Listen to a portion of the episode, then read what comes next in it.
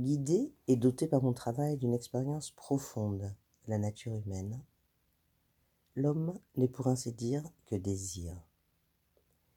Désir conscient ou même inconscient, qu'il le veuille ou non, et il se meut uniquement par la nécessité de vivre. Ainsi, ce qui est bon pour lui, bien, il le voit comme bien, et ce qui est mauvais pour lui, il le considère comme mal. Aussi pour chacun, le bien et le mal diffèrent en fonction de notre culture, notre nature et nos expériences vécues. Le bien et le mal n'existent donc pas, car ils ne sont que points de vue individuels et absolument pas vérité. Tandis que la mauvaise herbe pousse par son désir vital, est-elle moins belle et moins importante que la rose est semée par son jardinier Tout dépend de ce qui plaît à l'œil du jardinier et de ses coutumes, n'est-ce pas? Pourtant la nature pousse de toute façon. Ainsi nous constatons que ce que l'homme désire consciemment ou non, et qu'il l'obtient, le rend joyeux, glorieux, puissant, et parfois même prétentieux. Mais ce, non de manière continue, car elle finit toujours par éprouver ou vanité ou déception. Alors la question est de connaître ce qui nous procurerait une joie suprême et incessante, ce qui permettrait à l'homme de ne plus souffrir trop longtemps. J'en conclus ce qui l'émeut au plus profond, sa nécessité de vivre au maximum dans la joie et la force le désir est donc nécessaire pour exprimer la vie, car sans désir apparaît la fameuse dépression. Le désir est donc notre force vitale, notre puissance d'exister et d'agir. Et en fonction des autres puissances d'exister et d'agir que nous rencontrons sur notre route de vie chaque jour, soit nous augmentons, nous accroissons notre puissance d'agir et nous éprouvons la joie, soit nous faisons des rencontres qui diminuent notre puissance d'agir, et alors nous éprouvons la frustration de l'attente d'être compris et reconnu par l'autre, la rancune et la tristesse aux déceptions.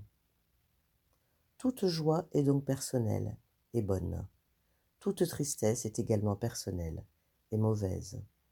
Connaître la joie suprême est donc de se diriger uniquement inspiré par sa propre loi et vers des personnes qui vous laissent joyeux et augmentent et accroissent votre puissance d'agir, et évitez de fréquenter des gens qui la diminuent et qui vous rendent triste par leur attitude toxique.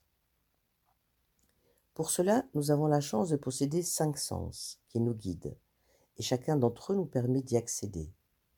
Je peux me rendre joyeux en permettant à mes cinq sens d'être satisfaits à chaque instant, et couper court à ce qui les empêche, et qui rend ma vie empoisonnée par mes attentes d'être comprise, compris et reconnu par les autres. Ainsi se connaître et se reconnaître en toute conscience. Chacun a donc sa propre loi et doit la suivre tout en respectant l'autre et les principes de société et des États.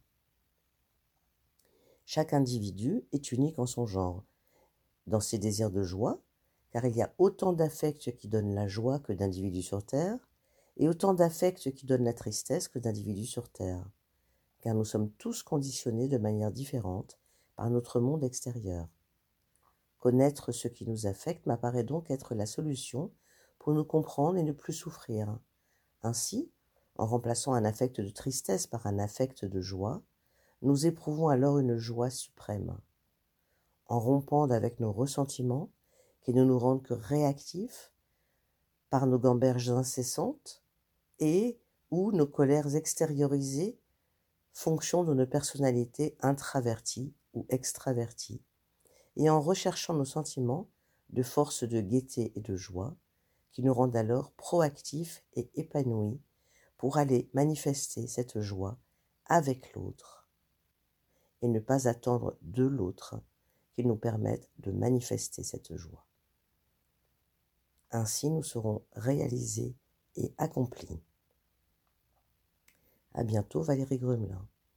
Si pour vous il est difficile de découvrir quels sont vos affects de joie, comment extérioriser vos cinq sens, comment être en harmonie avec vos affects de tristesse et de joie, eh bien, je suis là.